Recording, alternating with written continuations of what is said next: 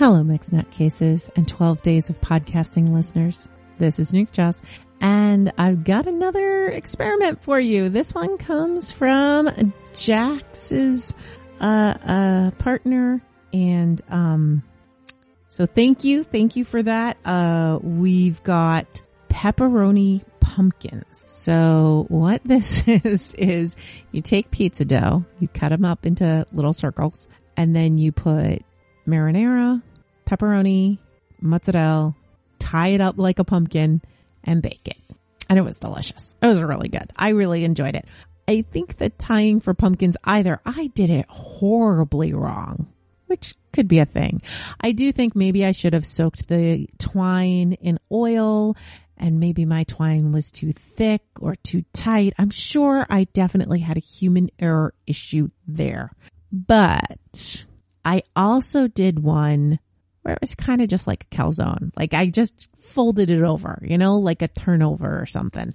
And I did the same filling and I used a little fork to fold, uh, to seal the edges. Um, you put an egg wash over it, you put it in the oven and, and it cooks and it's delicious. It's really yummy, really, really yummy, really easy to make. Um, the folded over one was easier to eat. easier to take the string out because there was no string, um, and just as delicious. So I think the um, idea of the pumpkins would take some practice to get right. But again, it's one of those things like if you ha- are having people over, it looks really good. It's Instagram worthy, right? But the actual flavor is really, really good too. So I think I would just, just make them, just make them as, as like calzones or turnovers or pizza pockets or whatever you want to call it. Um, much better than actual pizza pockets. Plus you don't have that ice cold in the middle and on fire on the outside part. And theoretically, I mean, you could assemble these and freeze them or refrigerate them like the day before and then just throw them in the oven. They only took 15 minutes to cook. Um, now I did mine. We have a convection oven.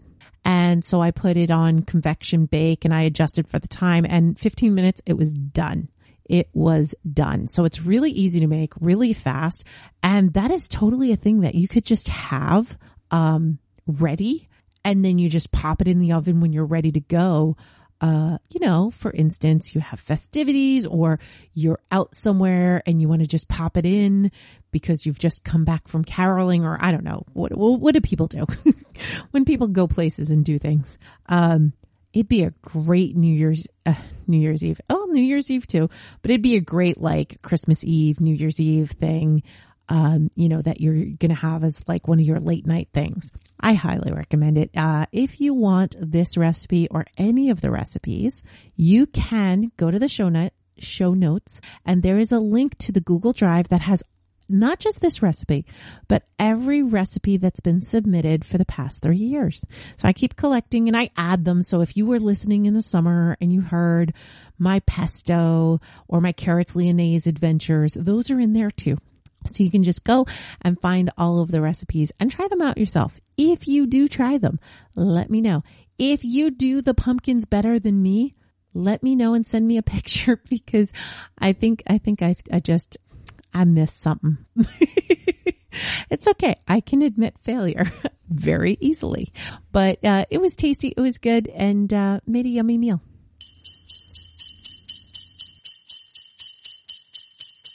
Nutty Bites is produced by Nimlas Studios under a Creative Commons Attribution No Commercial Non-Derivatives 3.0 International License. That means you can't change it without my permission. You can share it and send it to your friends. Just link back to me, my site, and everything. We live at nimlas.org, which has links to everything social media, including facebook.com slash group slash nuttybites and patreon.com slash nukejoss or call 347 nutty 42.